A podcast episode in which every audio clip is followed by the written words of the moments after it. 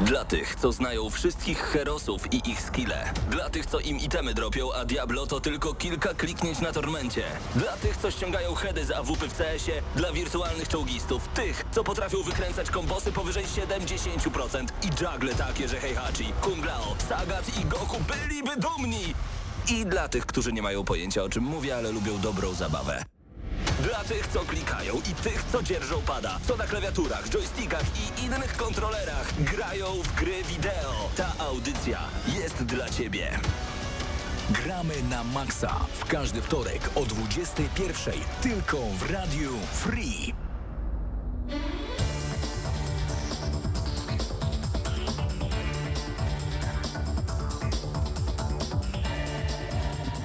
Minęła 20, więc witamy w Gramy na Maxa. Udało mi się znaleźć nawet muzykę, na podkład, którą kiedyś puszczaliśmy już, więc to jest pierwszy sukces tej audycji, którą poprowadzę dla Was w tym tygodniu, bo nie ma z nami Mateusza Fiduta, nie ma z nami Pawła Typiaka, także mam nadzieję, że nic nie zepsuje. Tak jak powiedział Mateusz Zanowicz, Paweł Stochera jest ze mną, Krzysztof Lenarczyk też siedzi troszkę dalej, jeszcze może będzie Patryk, zobaczymy, Karol realizuje, więc jest super i w ogóle fajnie, tak jak czytaliście w naszym tytule, pewnie jeżeli oglądacie nas na YouTubie, a jeżeli nie, to wam powiem, że dziś porozmawiamy o Biomutancie, czyli o grze raczej nie kontrowersyjnej, bo jednak... Nie? No jednak przeważają negatywne opinie, nie? Jak tak się przegląda recenzję. Czytałem w internecie, to znaczy na Twitterze, więc w sumie w takiej odnocy internetu, że w Polsce jakby po Biomutancie spodziewano się, właściwie to po Biomutancie, bo tak czyta polski lektor przez całą grę. Co jest jakby... Po polsku, nie? To tak, ma sens. Tak. No my jakoś tak u nas się przejęło, że mówimy Biomutant, nie wiem dlaczego. No Bioshock to pewnie stąd. Być może, ale... Dużo widzowie zwracali nam uwagę na tego Stalkera. Stalker. No ale generalnie kończąc myśl, czytałem, że jedynie w Polsce tak jakby uświadomiono sobie, że to jest być może gra AAA, że jakby zapomniano o tym, że od początku jest to średniak tworzony przez małą ekipę, no ale jak się okazuje nie tylko w Polsce, bo...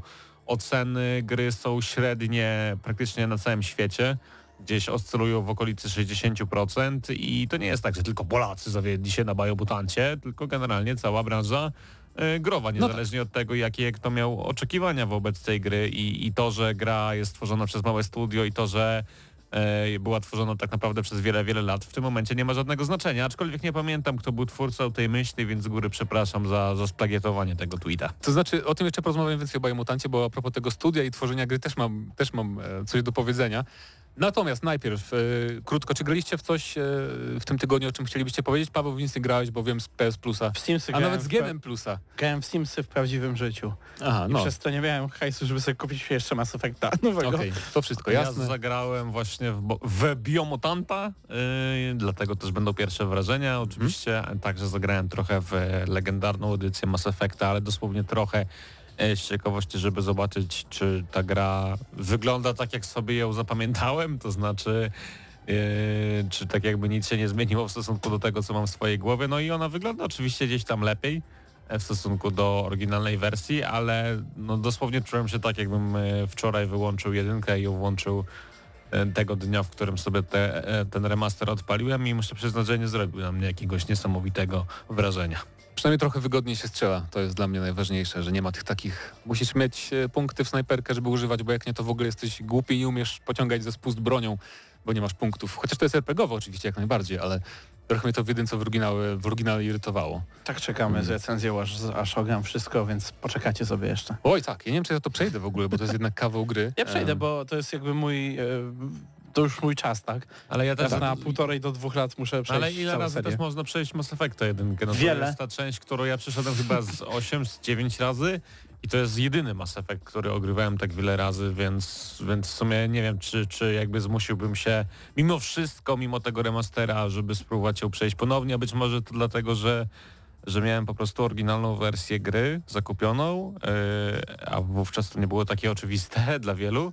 I jakoś tak miałem wielką ochotę przez to tę grę przechodzić, bardzo mi się podobała w przeszłości. Wyłączając takie powiedzmy gry typu taki ongoing, nie, że albo jakieś sieciowe, albo jakieś Europy Universalis, także sobie odpalam kampanię raz na jakiś czas, cały czas nową, to chyba Mass Effect obok Gothica jest grą, którą najczęściej przechodziłem. Ja właśnie mam strasznie mało gier tego typu, do których wracałem, żeby je przechodzić, bo zawsze mam takie poczucie, kurczę, no ale ale jest ta nowa gra, którą mogłem grać w tym czasie. Odwrotnie, ja zawsze ta nowa jest i wiem, że muszę w nią grać, bo to jest recenzja, ale... U mnie na pewno top 1 to Gothic i to część pierwsza, taka gra, do której najczęściej wracałem. Później obstawiam, że Mafia 2, bo Mafię 2 skończyłem naprawdę wiele razy, także zremasterowaną wersję ostatnio. No i chyba na trzecim to też będzie Mass Effect w moim wypadku. Tak mi się wydaje przynajmniej. A dla słuchaczy... No i Harry Pottery oczywiście, no ale to jakby w tym rankingu poważnych gier. No tak. Ale tak, masz rację, Paweł. Dla słuchaczy, którzy z nami są, bo dla tych, którzy nie wiedzą, można nas obserwować również, nie tylko słuchać. A warto, bo dzisiaj wyglądamy schludnie, pięknie, pogoda jest idealna, więc nasz fryz jest nieskazitelny. Ja wyglądam, jakbym umierał, ale poza tym jest okej. I zapraszamy wszystkich na YouTube'a, gdzie streamujemy również naszą audycję. To jest youtube.com/gramy na maksa. Nie, GNM Crew. Ale jak piszecie Gramy na Maxa na YouTube, też to znajdziecie. Tak jest. I tutaj na czacie możecie się nam pochwalić, jaka jest wasza taka gra ongoing, tak? Do której wracacie najczęściej. A są z nami na przykład Denil, The Public, Izaja 11W, Diksiewicz, Sir Max, C minus, Denil ponownie, to ja, Maciek, Alberto, Piotrek 89, Absyrtos, Medea, cześć, witajcie, ziema. Udzielajcie się, proszę. Będzie mi łatwiej prowadzić audycję wtedy. Zdanie się stresuje, bo się obsługiwać. Ale właśnie Zdanie to jest stara gwardia, Gramy na Maxa, nie może się stresować. Ja sobie prowadzę na przykład Kinowe Terze w czwartki o 20 i nie mam z tym problemów. Nie? A tutaj może więcej, jest jeden przycisk więcej, bo mam F1 tu do wciskania. Tak, ale to zawsze się o to rozchodziło, bo tak jak nam mówili, że ktoś może od nas tutaj prowadzić, to zawsze był taki strach, a przecież to jest jeden dosłownie guzik więcej. To prawda, to prawda. To jest taki efekt psychologiczny. Wiesz. Tak, bo to jest starsza audycja, wiesz, to jest 14... Nie wiem. Paręnaście lat tradycji. 700 odcinków tradycji ponad. Także tak. Wydaje mi się, że bez zbędnych wstępów przejdziemy do tego Biomutanta na początku. Tak, super. Potem się zajmiemy Newsshotem i potem Castlevanią, bo nie wiem, ile nam zejdzie na Biomutanta, więc bezpiecznie będzie zrobić to na początku. To ja idę spać. Dobra, ja zacznę zadawać pytania. Zacznę od swojej opinii. Jako osoba, która nie widziała gry, nie grała w nią i ani jednego gameplayu nawet nie zobaczyła przez te wszystkie lata, jak ta gra była pokazywana, ani razu w ogóle nie zobaczyłem tej gry, to powiem tak od siebie, że to jest takie 5 na 10. Dziękuję. No. Więc poczekajcie chwilę, za moment wracamy. Gramy na maksa. Ale szybko wróciliśmy, tak jak mówiłem, nie ma na co czekać. Biomutant ukazał się już dzisiaj. To jest dzień premiery, 25 maja. Wow, jak się fajnie wstrzeliliśmy. To jest produkcja, która, tak jak już to był taki mem u nas na audycji, graliśmy w nią 3 razy chyba na Gamescomie z rzędu. To były czasy, jak jeszcze Gamescom był fizyczny. No ale kiedyś to było. Tak, i sporo osób na nią czekało, właśnie wydaje mi się dlatego, że ona obiecywała bardzo dużo systemów różnych, że tam w ogóle czego tam nie będziemy robić w Biomutancie. No i przypomnijmy, że tę grę robi chyba bodajże 18-osobowe studio. No, więc właśnie tym przez to nie dziwi mnie efekt końcowy, więc jak tak na wstępie powiem tylko, że Biomutant momentami mi się podoba, to jest dla mnie taka gra, jeżeli miałbym przystawioną broń do głowy i musiałbym ocenę punktową wystawić, to było takie 6 na 10 pewnie. Ja ci od razu muszę zadać pytanie, w jakich momentach ci się podoba ta gra? Co sprawia, że ta gra podoba mi się pomysł na świat, w sensie lore tego świata z tymi gryzoniami, bo to jest takie Horizon Zero Dawn, tylko nie mamy z powrotem ludzi na tym świecie, tylko zmutowane wiewiórki, szczury i jakieś takie... No nie wiadomo, co to jest tak naprawdę. Nie wiadomo, co gryzonie to jest. Jakieś. Tworzymy sobie na początku gry postać, która jest taki fajny kreator, że na przykład jak zwiększacie inteligencję, to głowa się powiększa i tak dalej. No i tak naprawdę od razu poza tym, minus przy kreatorze, bo ma znaczenie tak naprawdę tylko wizualne. To prawda? Duża część tych statystyk nie ma żadnego znaczenia w samej grze. To prawda, ale z drugiej strony potem nie jesteś tak zamykany strasznie w jednym archetypie. Ogólnie ta gra ma za dużo systemów, to jest wada na pewno, ale co mi się jeszcze podoba, to walka. Nie do końca tak, bo to jest takie dziwne w tej grze, że niektóre bronie nie mają w ogóle fajnego impaktu, ani nie wiem, nie są fajne po prostu w użyciu, ale są też bronie, które są bardzo fajne w użyciu. Na przykład mam teraz takie 2 laserowe pistolety, którymi strzelam jednocześnie, bo gram snajperem, jest 6 różnych klas, tam jakieś tam macie perki zależne od klasy. I mam do tego bardzo fajny dwuręczny miecz połączony z takim kijem jakby do takiej gry, do krykieta chyba. I jakby takim zestawem broni walczy mi się teraz bardzo dobrze, ale miałem taki zestaw broni, którym mi się walczyło okropnie, nie? Bo jakieś takie, nie wiem, pistolet, jakaś strzelba praktycznie w ogóle nie miała odrzutu, wrogowie nie byli fajnie trafiani, nie było takiego feedbacku fajnego audiowizualnego, a teraz jest w miarę okej. Więc walka też mi się momentami podoba i też takie rzeczy jak, no nie wiem, że czasem trafiamy na jakieś takie sekrety w stylu jakiś randomowy, duży koleś, jakiś futrzasty se stoi pod drzewem, nie wiem kim on jest, podchodzę do niego, się okazuje, że się łączy jakaś retrospekcja, po której coś odblokowuje, więc momentami można znaleźć takie fajne tajemnice w tym świecie, tylko że te fajne rzeczy są zupełnie poza fabułą, bo główna fabuła to już jest jeden na pewno z minusów, jest w ogóle nie ma sensu. Nic mnie nie obchodzi ta fabuła, dokładnie. A nie pomaga tu fakt, że jak pewnie wiecie, bo tu się chwalił wydawca, że mamy polską wersję, że dubbing, niestety ten dubbing się ogranicza tylko do narratora, bo tu jest trochę jak w Simsach, tak, że postacie mówią po swojemu, takim swoim dziwnym językiem, a nam narrator jakby streszcza, co ktoś powiedział. I w tym sensie, że te dialogi są po prostu nieciekawe bardzo. Nie było ani tego fragmentu fabularnego, który mnie zainteresował jakoś, więc to jest chyba taki dla mnie główny problem tej gry. Jak na razie, ale mam na jakieś 6 godzin tylko na liczniku, więc też nie chcę tutaj... To ja mam mniej od siebie. I już mam takie zdanie o tej grze, że nigdy jej nie skończę. A walczyłeś z jakimś bossem już chociaż? Z tym takim głównym? Powiem ci, że ma wielkość budynku praktycznie, więc nie, trudno. To nie, okay. Tego nie miałem, ale, ale mi wystarczy już, w sensie... Od pierwszego wrażenia w tej grze, pierwsze wrażenie jest takie, że ta gra jest infantylna, to znaczy jej oprawa audiowizualna to sugeruje. W zasadzie pierwszy wybór, który jakby nakazuje ci wybrać, czy będziesz podążać dobrą, czy złą ścieżką, jakby sugeruje, że ta gra będzie podążać w tym infantylnym kierunku. Język gry też niejako to sugeruje, bo oczywiście te wszystkie zdrobnienia na rzeczy z naszego świata wydają się na początku bardzo ciekawe i interesujące, ale z każdą kolejną minutą coraz bardziej cię denerwują, szczególnie gdy lektor mówi czasami bardzo oczywiste rzeczy do siebie w trakcie podnoszenia tych przedmiotów. Tak. A później okazuje się, że jednak ta gra jakby nie wie, w co celuje, bo jednocześnie ma dosyć infantylne obłożenie, a z drugiej strony bardzo dużo jest tutaj brutalności i niepotrzebnych elementów, które sprawiają, że ta gra jest momentami dla nikogo. Tak, i to jest pierwsze wrażenie, jakie miałem z Biomutantem. I mamy na przykład tu frakcję, która w ogóle chce zabić wszystkie inne plemiona i tak dalej, i tak dalej, a to jest podane w takim sosie właśnie bardziej jednak infantylnym. I off-top muszę tu zrobić, bo ktoś na Twitterze zwrócił uwagę dzisiaj, że szwedzkie postapo w grach, bo to jest gra ze Szwecji, często jest takie właśnie kolorowe i takie troszeczkę dziecinnawe. I faktycznie mamy Mutant Year Zero, gdzie też mieliśmy zwierzątka, chociaż to było trochę brutalniejsze i poważniejsze. Mieliśmy taką kiedyś grę hack and slash Krater, też bardzo taką neonową, kolorową postapo, więc coś w tym jest, jak ktoś ze Szwecji robi grę postapo, to jest taka kolorowa i nie do końca poważna. To jest ciekawe spostrzeżenie. Ale drugie wrażenie z Biomutanta jest takie, że to jest jedno z najgorzej zaprojektowanych intro do gry i w jakie kiedykolwiek zagrałem. To znaczy... Masz mnogość rzeczy do zrobienia, jakieś retrospekcje, które cię kompletnie nie obchodzą, wprowadzenie do postaci, które jak tylko otwierają usta, robią. Tak, i musimy to przeczekać, posłuchać trochę tego. Bo się nie da tego przywinąć, tak, i dopiero... to cię to denerwuje i w żaden sposób początek gry nie zachęca cię do tego, żeby grać dalej. I to jest jeden z głównych problemów Biomutanta, bo ten początek po prostu odrzuca. Już nie mówię o tym, że... Już od startu poznajesz mnogość mechanik, które w zasadzie... Albo inaczej. Ta gra sprawia wrażenie takiego wypracowania szkolnego ucznia na trójkę. To znaczy, żeby napisać dużo, żeby dostać dobrą ocenę za to, że masz dużo...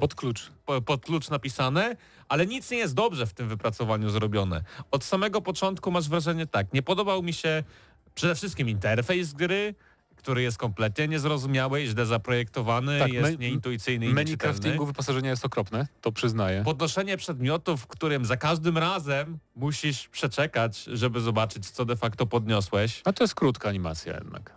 Dialogów niektórych też się, tak jak wspominaliśmy, nie da przewijać. Walka, no powiedzmy, momentami jest okej, ale to tak jak powiedziałeś, zależy od broni, bo na przykład dla mnie dużym problemem jest to, że udźwiękowienie jakby w tej grze jest nie do końca poprawne. To znaczy uderzasz jakoś, nie wiem, wielką pałą, wielką maczugą w przeciwnika i w żaden sposób nie odczuwasz tego, że masz moc uderzając tym konkretnym przedmiotem. Już nie mówię o tym, że broń palna, przynajmniej ta, z której ja strzelałem, to on robi takie pium, pium, pium, pium, pium, pium, pium, pium, pium, pium i w zasadzie bez jakiegoś większego damage'u wobec moich przeciwników i też to nie jest tak, że ta walka sprawia jakiekolwiek wyzwanie. Ja wiem, że tam jest walka na gołe pięści i tak dalej, ale hello, no jak mam powiedzmy i broń białą i broń obuchową, tak? Mhm. To chciałbym, żeby chociaż jeden z tych elementów tej walki działał dobrze. A tutaj grasz i masz wrażenie, że wszystko zostało potraktowane po macoszemu. W sensie trochę tak, bo na przykład, żeby nie było, mi się podoba to, że mamy tutaj kombosy na przykład różne. Mamy czyli ale takie kombinacje. Nie jakoś wiele. Nie, to nie jest Devil May Cry, nie, broń Boże, ale to w sensie mamy na przykład wykonaj unik, potem uderz mieczem i potem możesz zrobić specjalny atak bronią palną, że na przykład moja postać wyrzuca dwa pistolety w powietrze i one się kręcą wokół wrogów i strzelają w nich automatycznie. Czyli to taki Bloodborne. Tak, to jest Dark Souls gier 5/10. Natomiast podoba mi się jedna rzecz w walce, że dawno nie miałem gry, chociaż to jest sztuczne utrudnienie oczywiście, ale dawno nie miałem gry, w której tylu wrogów naraz mnie atakowało. I to wynika chyba z tego, że spora część wrogów ma broń palną, więc nie muszą czekać na swoją kolej, żeby podejść do nas. I to jest takie, bo ogólnie walka jest łatwa, ale przez to, że tych wrogów często jest chmara, bo jest zazwyczaj jeden duży wróg. Jeden, który do ciebie strzela, a reszta się z tobą bije. Tak, dokładnie. Jeden duży i dużo małych. Natomiast ogólnie zgadzam się do tego, że początek jest słaby. Mi na początku po 2-3 godzinach też się mniej ta gra podobała niż później. I też się zgadzam, że jakby za dużo jest tu mechanik. No od początku jakby masz bo mamy. Nie możemy mieć jednych mocy specjalnych. Mamy chyba 3 rodzaje mocy specjalnych i każdą odblokowujemy 3 rodzajami walut różnych, które zdobywamy w trakcie rozwoju. To jest takie bardzo rozdmuchane, ale jak już to ogarniemy właśnie po tych paru godzinach, to jest fajnie, bo na przykład w walce mogę sobie, nie wiem, turlać się po ziemi, zostawiać za sobą ogień, teleportować się bardzo szybko, jakiś kwas zostawiać. Jak to się łączy w walce, to jest fajne, tylko właśnie musi minąć te parę dobrych godzin, zanim to ogarniesz i to jest no złe, bo jednak odrzuca na początku. Więc... Nie, mam wrażenie, że jest za dużo wszystkiego w tej grze. Lecimy dalej z moimi zarzutami wobec Biomutanta. Grafika mi się akurat podoba, ona jest stylizowana, nie jest jakaś najgorsza na świecie. Niektórzy by powiedzieli, że przypomina czy zeszłą generację, czy jeszcze za przeszłą, że tak powiem. No ma taki moment, jest mieszana bardzo. Ale może być generalnie i jakoś kompletnie nie przeszkadza ona w rozgrywce. Bardziej boli mnie design tego świata, no bo wiele lokacji, które odwiedzamy, jest łudząco podobna do siebie.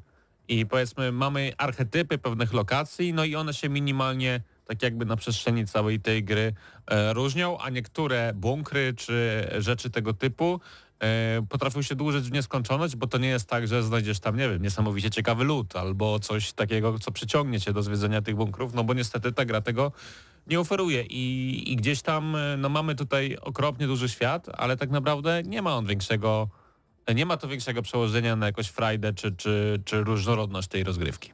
Zgodzę się, że piwnice i tak dalej są bardzo podobne, ale mi a propos świata podobają się czasem widoczki. Jak schodzi słońce i tam widzisz ten ogromny korzeń tego drzewa życia, bo jest fabuła, że mamy niby ratować drzewo życia, to momentami wygląda bardzo fajnie. Potem jeszcze jak odblokowujemy sobie mounty i bo możemy ogólnie zwierzątka jakby ujarzmiać i potem na nich jeździć, możemy też lotnie sobie odblokować, która w ogóle wyrasta wielka lotnia z ramion, jest konik polny, mamy na ramieniu konika polnego, się nazywa automaton i z jego jakby ramion wyrastają ogromne skrzydła, które są naszą lotnią.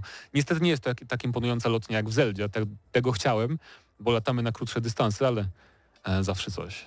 No i ogólnie masz jeszcze jakieś zarzuty, bo ja szczerze mówiąc... Chyba tyle tak naprawdę. Ja jeszcze chcę w to pograć, na pewno nie mam takiego wrażenia, że już mnie ta gra znudziła czy zniechęciła, ja tylko zauważyłem, że podobała mi się jak nic nie robiłem, tak w cudzysłowie w tej grze, czy sobie chodziłem, jak jesteś jacyś wrogowie, tutaj jakaś piwnica, to jakąś kurtkę znalazłem fajną, bo czasem są fajne. Lud bywa fajny, ten taki, który nakładasz na postać, nie? Jakaś śmieszna czapka. Tak, jak lubicie przebierać postacie, to jest spoko. Robię sobie zdjęcia w photomode, ale jak wracam do wątku głównego, to już mi się odechciewa grać dalej. Więc to będzie problem w tej gry dla mnie, podejrzewam. No ale postaram się przemęczyć, bo też nie jest chyba aż tak długa, czytałem, mam jakieś 20 godzin. Ja być może, na pewno wiem, że w najbliższym czasie tej gry nie skończę, więc nie będę jej recenzować, bo nie będę miał na co czasu niestety. Mateusz Fiduta nas będzie ogrywał, już chyba ogrywał. A to nie jest teraz recenzja? Nie, to są takie pierwsze wrażenia. W 6 godzinach nie możemy recenzować gier. Jesteśmy poważną redakcją tak naprawdę, więc... A poza tym w recenzji jeszcze opowiemy o walkach z bossami, potem o pojazdach, o dodatkowych mechanikach, które potem blokowujemy, o tym systemie dobra i zła, rodem z Fable, więc tego jeszcze trochę będzie. Może się nawet teraz. Znaczy, generalnie dla mnie tak. Ta gra jest wszystkim po trochu i niczym jednocześnie. Wiele rzeczy w tej grze jest, ale nie jest tak, że do końca jakby działa i to jest taki typowy średniak ze średniaków, jaki tylko może być i takie 5/10, jakbym miał recenzować po tych kilku godzinach, to jest z sympatii dla tej gry, że ona po prostu w końcu wyszła po tylu latach i jakby To nie jest też tak, że jakoś się zawiodłem, bo ja w ogóle przestałem czekać na tę grę, ale no na pewno grałem w lepsze tytuły i ostatni raz gdzieś tak odbiłem się od początku gry, chyba ja grałem w Cyberpunka na premierę.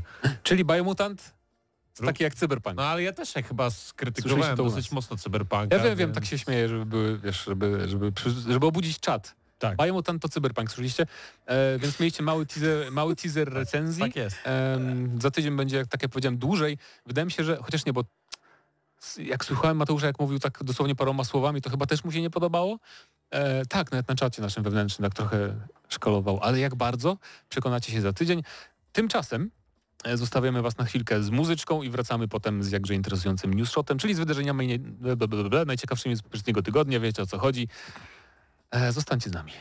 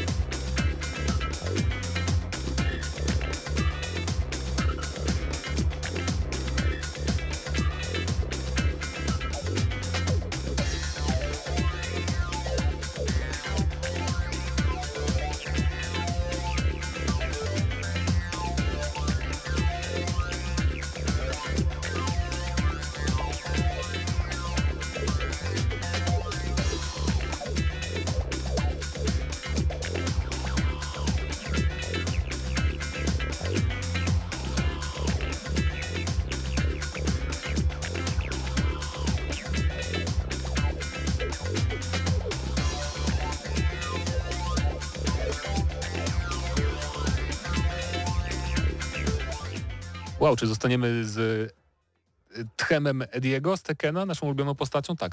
Tak zrobimy. Kółko i do tyłu. A propos, bo gadaliście teraz o Biomutancie. Tak. O Biomutancie! Miło, że słuchałeś. O grze, która mnie fascynuje. Tak mówią w tej grze, dokładnie. Tak no właśnie, ten Steam język, tak? Dobra, to przejdziemy teraz do tego newsshota i zaczniemy od innej gry, która nigdy miała nie wyjść. Jak Biomutant właśnie? Tak. I co to za gra? O co może chodzić? Oczywiście chodzi o Victorię 3. Aż takie werble usłyszeliście nawet drobne, więc tak, o to chodziło. To nie był wcale dzwonek u jednego z nas. Victoria 3, Paweł więcej powie, bo Paweł grał dwójkę i jeżeli w ogóle nigdy nie słyszeliście o Victorii serii tej, to trochę wam rozjaśni. Natomiast ja się jaram, bo nigdy nie grałem w Victorię, ale grałem w Crusader Kingsy i w Europę i w Stellaris od Paradoksu, więc Victoria będzie taką dla mnie jedyną grą tego studia, do której jeszcze nigdy nie podchodziłem jako do serii. Więc bardzo jestem zainteresowany. Tym bardziej, że ona jest intrygująca w założeniach. Tak naprawdę na papierze chyba zaraz za CK3 najbardziej mi się podoba właśnie w założeniach, bo tam jakby nie chodzi tylko i wyłącznie o jakieś podboje i tak dalej. Ale o co chodzi, Pawle, w Wiktorii? No to przede wszystkim chodzi o budowanie fabryk alkoholu. Pod Krakowem, tak? Czy gdzieś tam? Tak. Przynajmniej chodziło o to w Victorii 2, gdzie generalnie już to, jak można napędzać swój przemysł, stało się niejako memem. W porównaniu właśnie z innymi odsłonami Victoria jest troszeczkę spokojniejsza, no bo tak jak Crusader Kings, które właśnie zaczęło się ogrywać troszeczkę, to jest bardziej taki RPG, tak, że bardziej skupiamy się na naszym rodzie, naszej postaci, tak naszej dynastii w szerszym jakimś znaczeniu. Europa Universalis 4 to bardziej budowanie imperium, czy kolonialnego, czy jakiegoś tam powiedzmy lokalnego, przemiany też takie religijne, jeżeli chodzi o to, jak świat się gdzieś tam kształtował w tym XV wieku. I troszeczkę później, a z kolei Hearts of Iron to zawsze była ta gra o wojnie typowo, najlepsza. Tak? Gra, gdzie mamy te okolice II wojny i chodziło o tłuczenie się nawzajem ze wszystkimi. Kupa Friday ogólnie, ostatnio się trochę przekonałem to kłamałem, że nigdy też Victoria jest jedyną, bo w Hearts of Iron też żadnego nigdy nie grałem. To jest taka najbardziej... Co? Jak mogłeś? Jakoś mnie nie interesowało... Najlepszą grę. Bo jakby ja w grach Paradoksu akurat bitka mnie interesuje zawsze. To jest w ogóle jedna z nielicznych gier w Paradoksu, w której mam naprawdę sporo godzin. Chyba, żebym mógł zagrać na przykład, nie wiem, jakimś państwem Himmlera we Francji, to może. Nie, ale na przykład jakiś... Bo The New Order, ten mod, o którym gadaliśmy ostatnio, to jest właśnie taki bardziej nastawiony na fabułę niż na gry mechaniczne. Xianxi, jakbyś sobie zagrał, czy jakimś innym państewkiem tego typu i podbił cały świat, to jest naprawdę satysfakcjonujące grając w Hoja. Fiduta. No, ale już strasznie dużo. Chodzi o to, że ja tą taką tak zwane malowanie mapy, to jakby już mam bardzo dużo tego ze sobą w innych strategiach, może dlatego nie chcę. Wiesz, jaki jest problem z hojem, to dokończę, że jak ci jest dużo jednostek na mapie po roku 42, to nie da się grać już w zasadzie. Bo komputer tak zamula, że ojeju, że na 4 jak grasz na przyspieszeniu, to czas leci jak na 1 na start rozgrywki. Są mody, które pomagają, ale ciężko. Tak, bo usuwają jednostki na przykład w Ameryce Południowej. Tak. Kogo to wchodzi w ogóle, co tam się dzieje? Nie, ale dobra.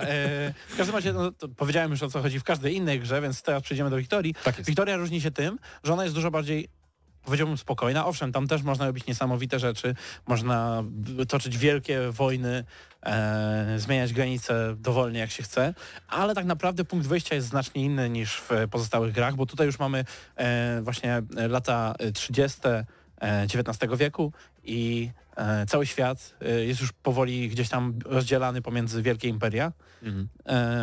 Jeszcze nie cały jest podzielony, ale już gdzieś do tego to wszystko zmierza.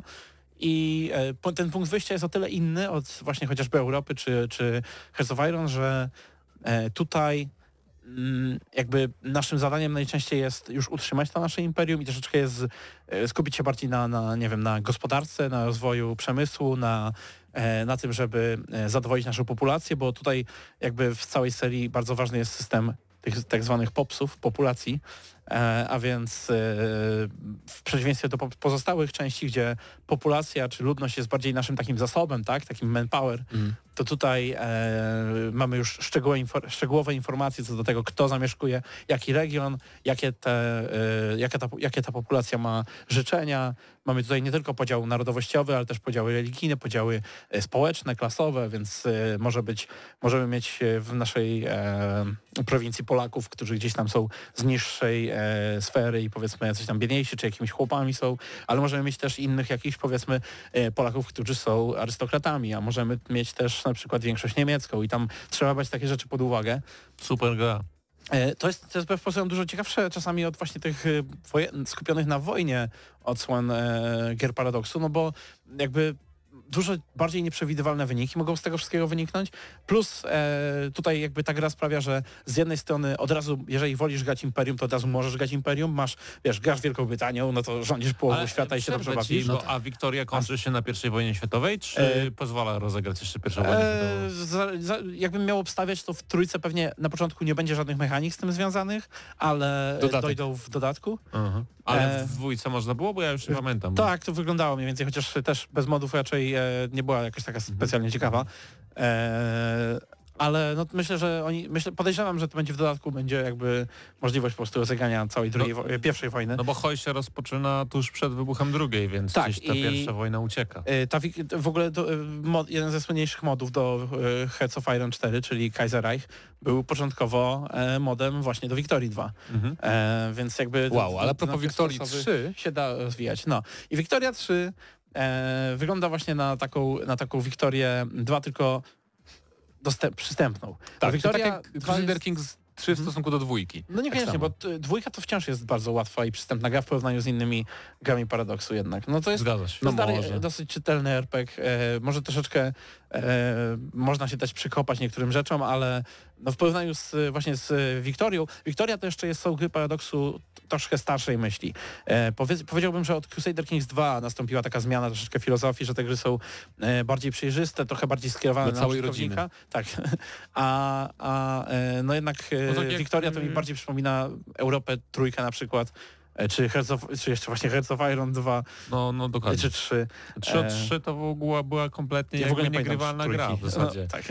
Znaczy bardzo trudno do zagrania. Jeżeli mogę się wtrącić, to tak, skoro mieliśmy już odświeżonego Hoja, mieliśmy odświeżonego Imperatora Roma, to znaczy w zasadzie Roma Universalis. Po raz drugi się sparzyli na robieniu Rzymu. Mieliśmy Crusader Kings, teraz mamy Wiktorię, więc pomału chyba zbliżamy się do tego, żeby wyszła nowa Europa. Ale to jeszcze Europa, myślę, że... Europa podejrzewam, że... Bo teraz się utworzył nowy znowu zespół. Myślę, że Stellaris 2 najpierw zrobią. Nie wiadomo co robi.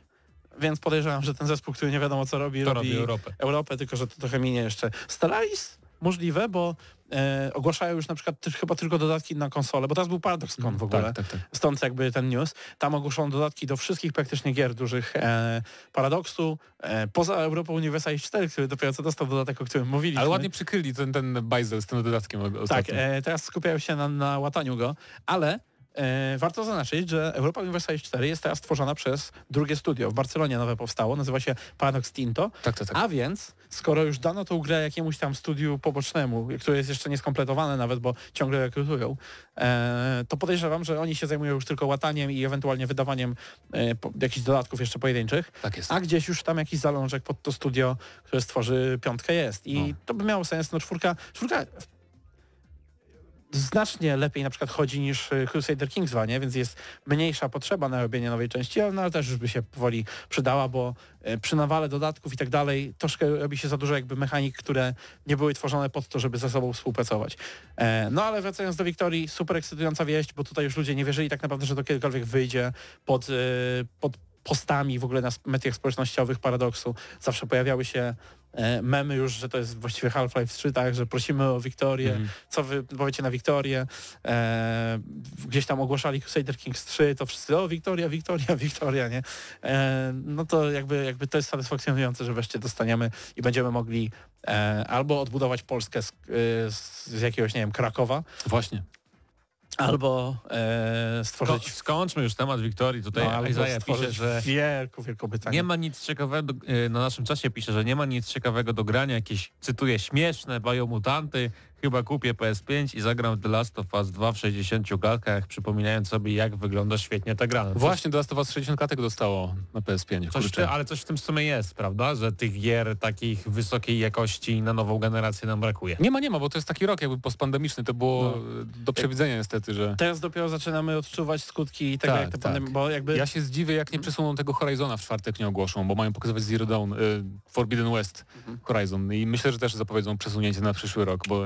Ale zobaczymy, jak to będzie. Ale a propos newsów, to przejdźmy w końcu do newsshota, bo taka już pora, więc... To już Wiktorię możemy pominąć. Tak, była Wiktoria nie było Wiktorii w newsshocie. No to jest... Potężne zaniedbanie. Chyba że jestem ślepy bardzo, ale przewinąłem całego i nie widziałem. Tutaj będziemy ścigać Karola. Nieważne. W każdym razie zacznijmy od tego, że Devolver Digital wchodzi na giełdę i ciekawe, czy co coś zmieni. Ale w każdym razie według raportu serwisu The Telegraph Devolver ma pojawić się na londyńskiej giełdzie pod koniec obecnego roku. Z jednej strony ruch całkowicie zrozumiały, światowa pandemia zwiększyła zapotrzebowanie na wszelkiego rodzaju media wirtualne i Devolver, korzystając z okazji, szuka funduszy do rozbudowy.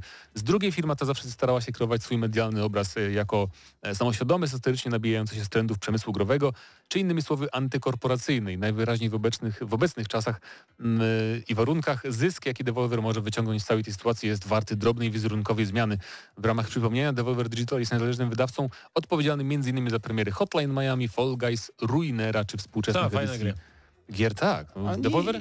Oni tak jakimś cudem zawsze znajdują jakiś jeden nowy... Loop Hero ostatnio mieli bardzo fajne. Tak, bardzo oni zawsze znajdują jakiś tytuł. Jak już sobie myślę, że no dobra, już wydali ostatnio tą grę. Już się skończył Devolver. Ale tak, już teraz nie mają za bardzo nic ciekawego. Znam, w ogóle była jakiś bangier wchodzi. Duża przecena chyba, jeżeli dobrze pamiętam, była też duża przecena gier Devolvera na Steamie jakiś czas temu, więc kto nie miał okazji. Oni mają tyle tych gier, że jakby mam wrażenie, że często są te przeceny. Ale ja bym nie martwił się specjalnie ich wizerunkiem, bo to nie jest tak, że ich wizerunek jest jakoś związany strasznie z tym, ile oni zarabiają i w jaki sposób. No. To bardziej chodzi o to, że robią sobie śmieszne filmiki na E3. I swoją drogą... W czerwcu mają 4 nowe gry pokazać, tak w ogóle.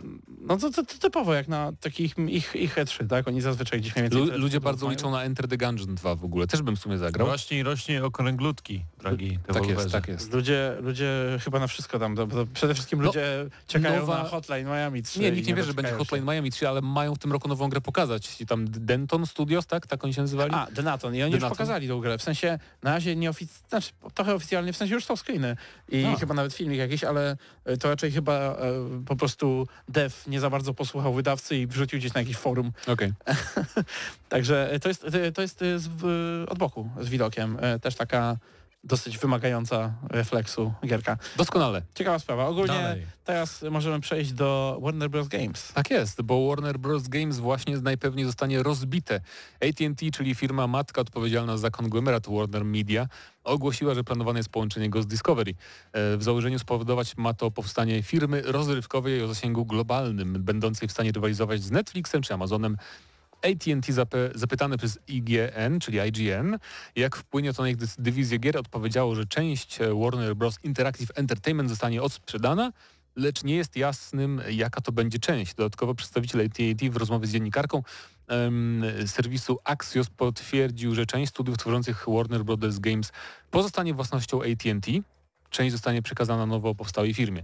Czekamy z niecierpliwością, jak wpłynie to na gry obecnie powstające pod banderą WB, czyli Suicide Squad, Gotham Knights czy Hogwarts Legacy. I to jest w sumie ciekawe, czy naprawdę coś odsprzedadzą wartościowego innym firmom? Jeżeli mogę dodać, to Paweł na pewno powie więcej, bo Paweł to Paweł i on wie o takich rzeczach zawsze najwięcej. Ale o tym, że Warner Bros. Studios będzie sprzedane, mówiło się już głośno jakiś czas temu, jeżeli dobrze pamiętam, to pół roku temu, kilka miesięcy temu, więc... To nie jest w jakiś sposób dla mnie zaskakujące, a patrząc na to, że te wszystkie gry nadchodzące Warner Brosa de facto zostały poprzesuwane, to być może nawet to jest gdzieś dobry czas na to, żeby te studia zostały przyjęte. Tylko trzeba pamiętać, że te prawa wciąż należą do Warner Brosa matki, który ma licencje filmowe, tak? Więc... To też prawda, no. Więc nie do końca jakby rozumiem, jakby to miało działać. Pewnie, bo jako firma growa też oni mają jakieś tam marki takie mniej znane, nie? Które mogą, to może odstąpić. THQ Nordic pewnie chętnie odkupi. No oni na przykład ich częścią, życie. Nie wiem, ci, którzy robią gry z Lego. I są teraz częścią należącą do nich, mimo że robią też gry na przykład na bazie światów Disneya, powiedzmy. TT Games. Tak, to TT Games jest po części też własnością Warner Bros., więc może takie mniejsze studia, może coś mobilnego, bo te duże pewnie ich nie odsprzedadzą.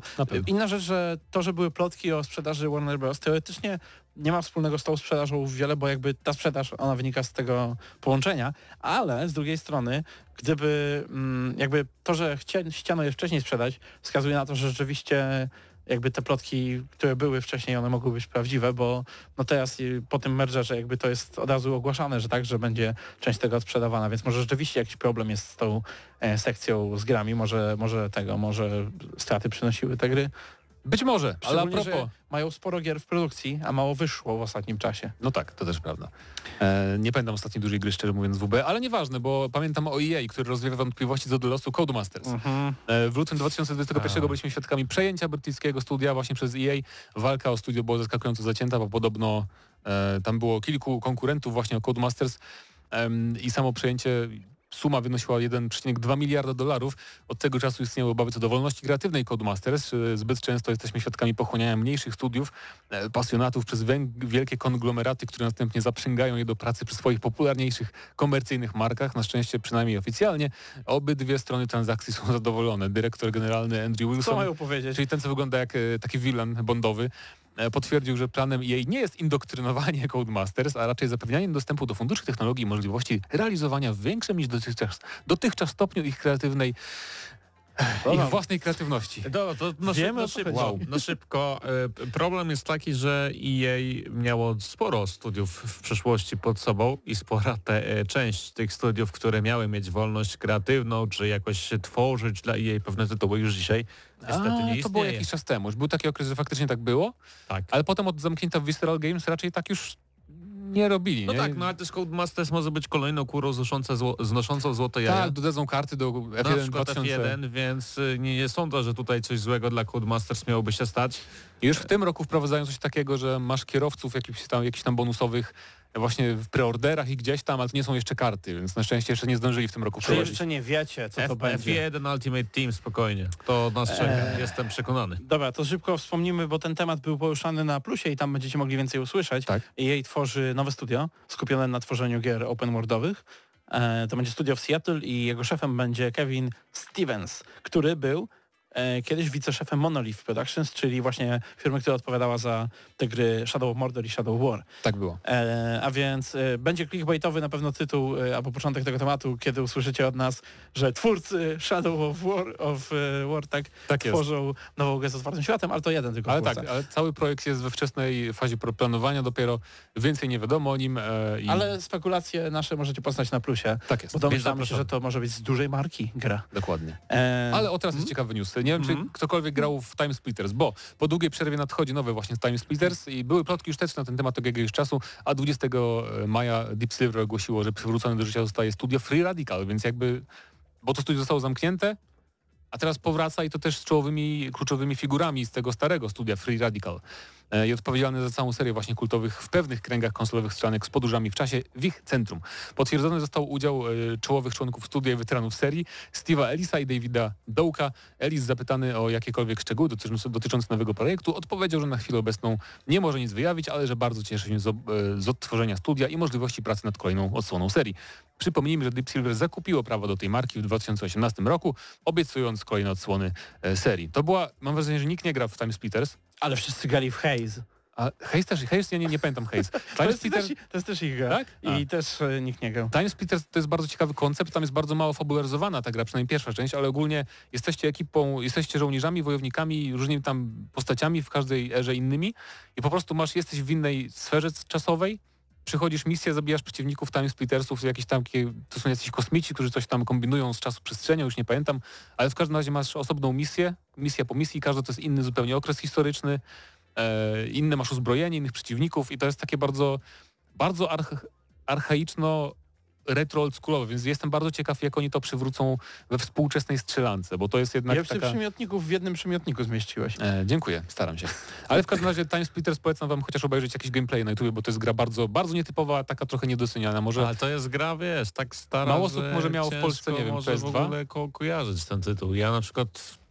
No właśnie. No. Oglądałem to gdzieś na YouTubie kiedyś też, słuchając twojego opisu, też z ciekawości patrzyłem na nasz czat, czy coś tam dodajecie na temat Time Splitters.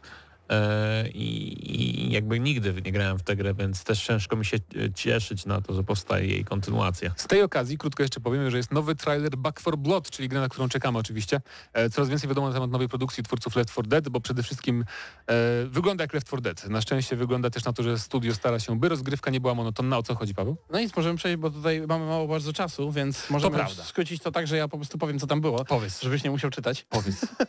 Wiemy już, że będzie przynajmniej na starcie 8 grywalnych postaci, będzie też iluś tam przeciwników, takich więcej niż na pewno było w Left 4 Dead, jeżeli chodzi o tych specjalnych. I co ciekawe, jakiś czas temu ujawniono przy poprzednim zwiastunie, że będą odblokowywani kartami. To będzie taki system mikropłatnościowy właśnie, że będziesz odblokowywał sobie karty i te karty mogą ci modyfikować grę w jakiś sposób, że na przykład będzie więcej zwykłych zombiaków, będzie taki a taki przeciwnik. Warner Bros. Games. Wrogowie będą mieli kwas, zamiast krwi, jakieś takie rzeczy. Wydaje. I niestety, ale wygląda na to, że to może być równie drapieżnie mikropłatnościowe jak Evolve. I mają być też płatne dodatki, z tego co zrozumiałem. I płatne postaci. No właśnie. Szczerze mówiąc, jeszcze niedawno super się cieszyłem na to, że będziemy mieli Left 4 Dead 3. Ale poczekam, aż będzie free to play. Tak, ale zaczyna brzmieć coraz bardziej niepokojąco z każdym miesiącem. I kolejna gra, która jest nowoczesną... Sprawdzimy... nowoczesnym sposobem monetyzacji, z nadzieją na to, że się sprzeda. Zobaczymy.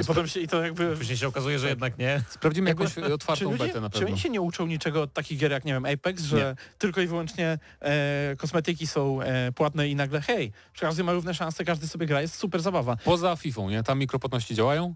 I w płatnej grze, w sensie o to mi chodzi. No tak, ale to jest FIFA, jakby od lat zależnie od ludzi. Tak samo jest, więc jakby... No to tak, na tej samej zasadzie, jakby... A wiecie, gdzie tak nie jest? Wiecie, gdzie tak nie jest? W Crysisie 2, który będzie miał też swój remaster. Jeszcze tak mamy mało czasu, Patryk już może przyjść do nas powoli, bo będziemy przez 10 minut gadać o Castlevanii, ale jeszcze powiemy, że przynajmniej jakby Crysis został dwójka, remaster Crysisa. Boże, co ja mówię? Remaster Crysisa 2 został zatizowany przez oficjalne konto na Twitterze Cryteka właśnie, że być może właśnie Crysis 2 powróci. Mi się ta gra bardzo podobała, więc mam nadzieję, że to się potwierdzi. Mam jeszcze ostatniego newsa, że nas ciąga jakby projekt... co? Finałowo projekt, który totalnie mnie ominął, a jestem bardzo ciekawy, co z niego będzie, pisze Karol w naszym newsshocie. Zmienił mnie ten początek. Nas ciąga nowa ścigałka spod szyldu Hot Wheels. Hot Wheels Unleashed będzie czystą zręcznościówką, bawiącą się w konwencją malutkich, odjechanych wizualnie autek ścigających się po widowiskowych trasach, więc jeżeli lubicie Hot Wheelsy, to zachęcamy do zobaczenia chyba trailera na YouTube, jeżeli jest. Tak jak my zachęcamy Mateusza do czytania newsów przed audycją. To by nic nie pomogło, bo się śpieszę. Przewidziany jest multiplayer na dzielonym ekranie, 12 graczy online, w ogóle to będzie taki Mario Kart, tylko Hot Wheelsowy. Tak, i to w ogóle robi to ekipa odpowiedzialna za MotoGP. Woo! Gramy na maksa!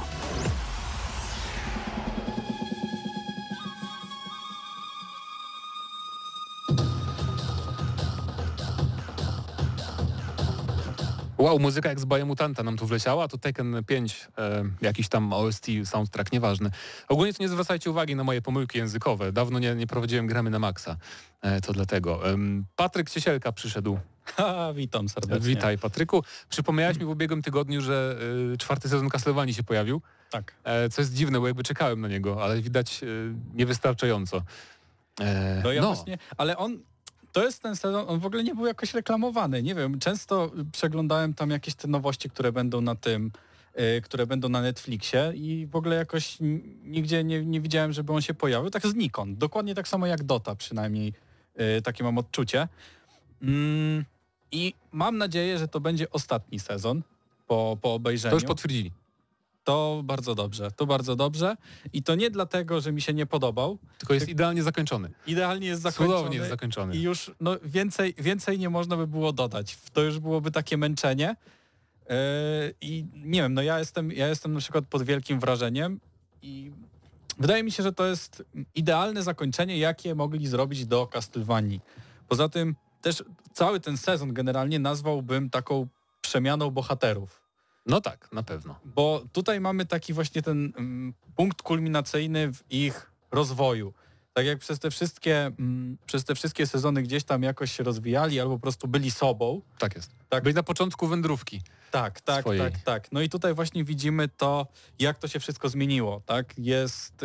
Są postaci, które na przykład tak średnio mi się podobały. Znaczy nie byłem zachwycony.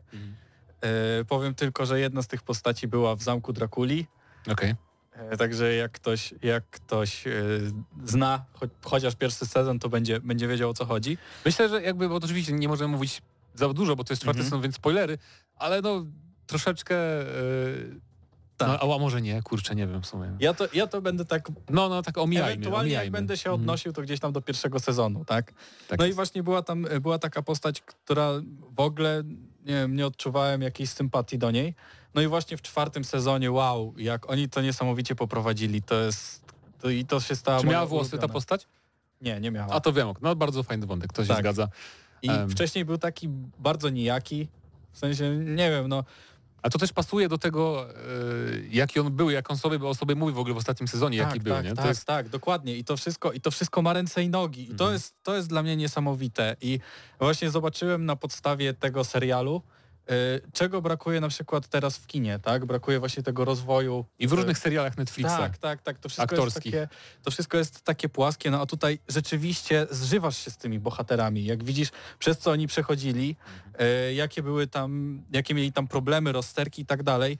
I widzisz, to wszystko wychodzi w tym 4. sezonie, tak? To się tak jakby nawarstwiało przez te wszystkie sezony i ten 4. to jest takie uwolnienie tego wszystkiego. Tak jest. To jest w ogóle smutne, bo sporo osób patrząc na Castlevanię sobie pomyśli, że bajka raz, a dwa, jak już ktoś akceptuje bajki, to Jezu, jakie brutalne i nie obejrzy. Tak. A tam naprawdę, jeżeli chodzi o właśnie rozwój postaci i charakterów, to spokojnie może się równać z najlepszymi filmami, które czasem do Oscarów są nawet nominowane, jeżeli chodzi o ten aspekt. Tak, więc... jasne. Jeszcze tak jak mówiłem tam wcześniej już przy okazji Castlevanii, że sam serial jest brutalny, ale on jest tak brutalny w tych miejscach, w których powinien być brutalny, tak? W tych miejscach, w których spodziewamy się, że on będzie brutalny, tak? Tam nie ma takiego zaskoczenia, że nagle nie wiadomo skąd jest niepotrzebna brutalność, tylko po prostu to jest walka, gdzie walczą na przykład, nie wiem, wampiry z ludźmi, powiedzmy, czy ktoś inny z kimś innym. I w tym momencie no, ten rozlew krwi jest nieunikniony. Tak, a poza tym to jest dark fantasy, takie bardzo mocne dark fantasy, więc to jakby... to pasuje ta brutalność. Tak, nie, ona się bardzo dobrze wpisuje w ten klimat, tak? Już od samego początku jest to wszystko tak kierowane, żeby to było spójne.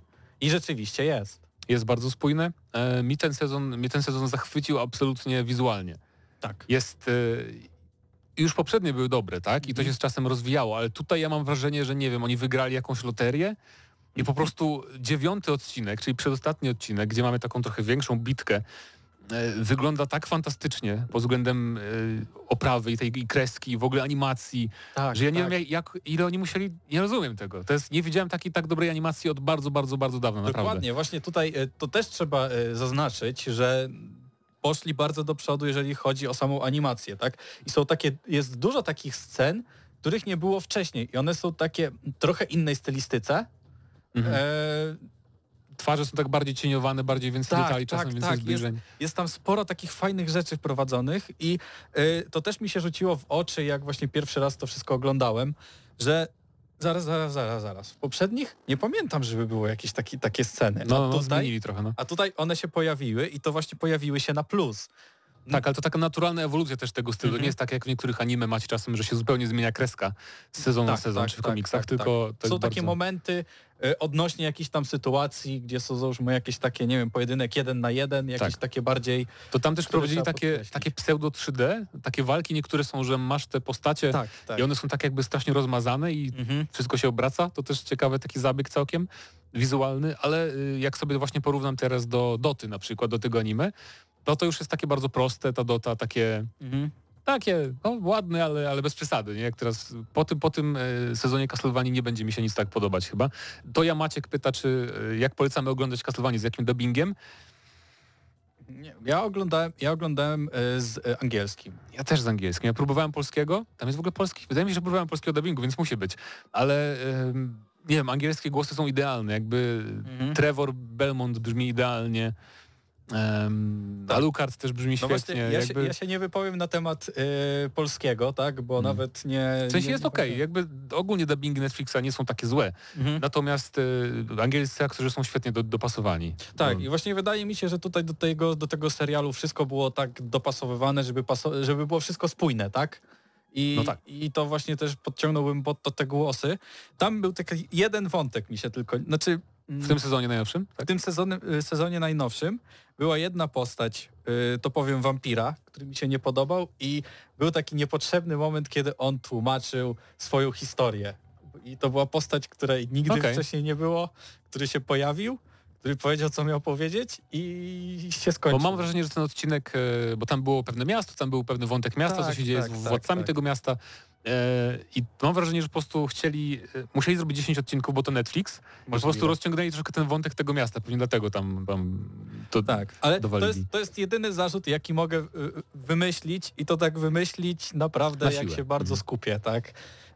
Także no jeżeli nie oglądaliście Castlevanii, no to co wy robicie? Ze swoim życiem. Idźcie, obejrzcie ten najlepszy serial, jaki jest teraz na Netflixie i dopiero będziemy rozmawiać, tak? No naprawdę. Tak, mi też się bardzo ten sezon podobał. Jest chyba najlepszy sezon moim zdaniem.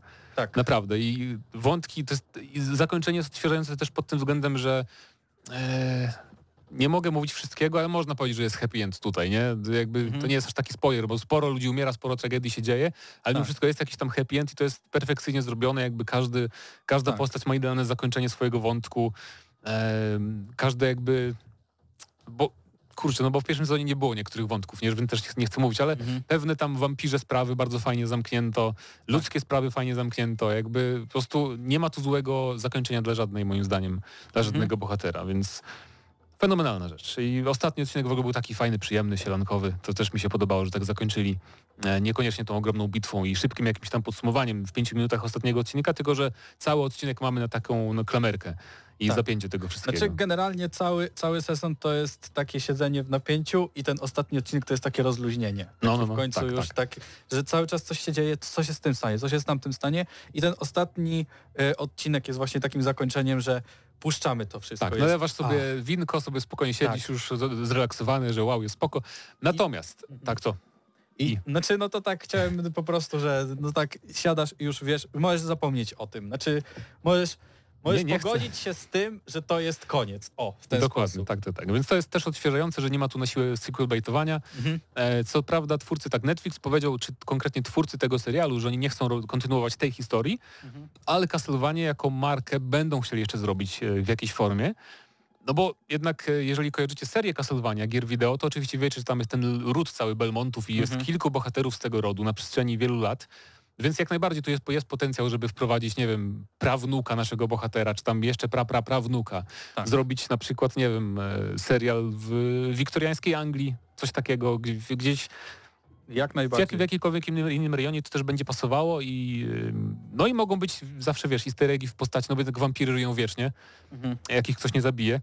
No kołkiem tak, czy czymś, więc mogą być nawet ciekawe easter eggi. I też jeszcze tak nie do końca umierają. No tak, to też prawda, ale bardzo polecamy Castlevania sezon 4 na Netflixie, już możecie iść w ogóle stąd i oglądać, to już tylko 2 minuty u nas zostały, więc nic ciekawego nie będzie. Tak.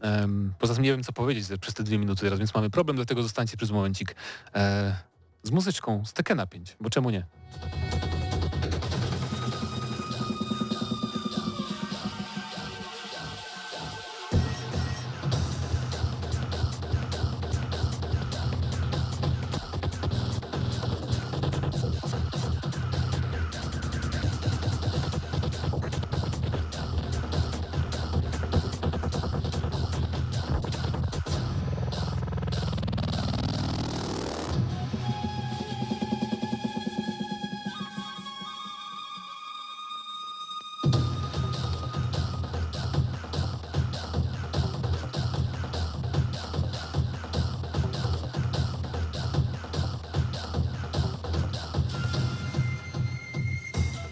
Dobra, pożegnamy się już, słuchajcie, chciałem wam znaleźć muzykę z wokalem, ale nie znalazłem, bo i tak jest za mało czasu. Paweł słusznie zaznacza na naszym czacie, jeszcze obejrzyjcie a propos kina i seriali zwiastun Last Night in Soho, to w ogóle nie jest związane z grami, ale nieważne. Byli dzisiaj z wami Mateusz Zanowicz, Patryk Ciesielka, Paweł Stochera, Krzysztof Lenarczyk i Karol nas realizował i zrobił pięknego newsshota, także dziękujemy. Dziękujemy. Tak, dziękujemy. I słyszymy się za tydzień. Będziemy dla was mieli pełną, ogromną recenzję Biomutanta, także trzymajcie kciuki, żebyśmy zdążyli przejść. A poza tym, nie wiem co jeszcze będzie za tydzień. Zobaczymy. Wiem, że ja nie będę prowadzić chyba po dzisiejszym występie, także spoko, bądźcie jakby spokojni, nie będzie już tak źle. I do usłyszenia za tydzień. Tak, miłego wieczoru. Dla tych, co znają wszystkich herosów i ich skille. Dla tych, co im itemy dropią, a Diablo to tylko kilka kliknięć na tormencie. Dla tych, co ściągają heady z AWP w CS-ie. Dla wirtualnych czołgistów. Tych, co potrafią wykręcać kombosy powyżej 70% i juggle takie, że Heihachi, Kung Lao, Sagat i Goku byliby dumni. I dla tych, którzy nie mają pojęcia o czym mówię, ale lubią dobrą zabawę. Dla tych, co klikają i tych, co dzierżą pada, co na klawiaturach, joystickach i innych kontrolerach grają w gry wideo. Ta audycja jest dla ciebie.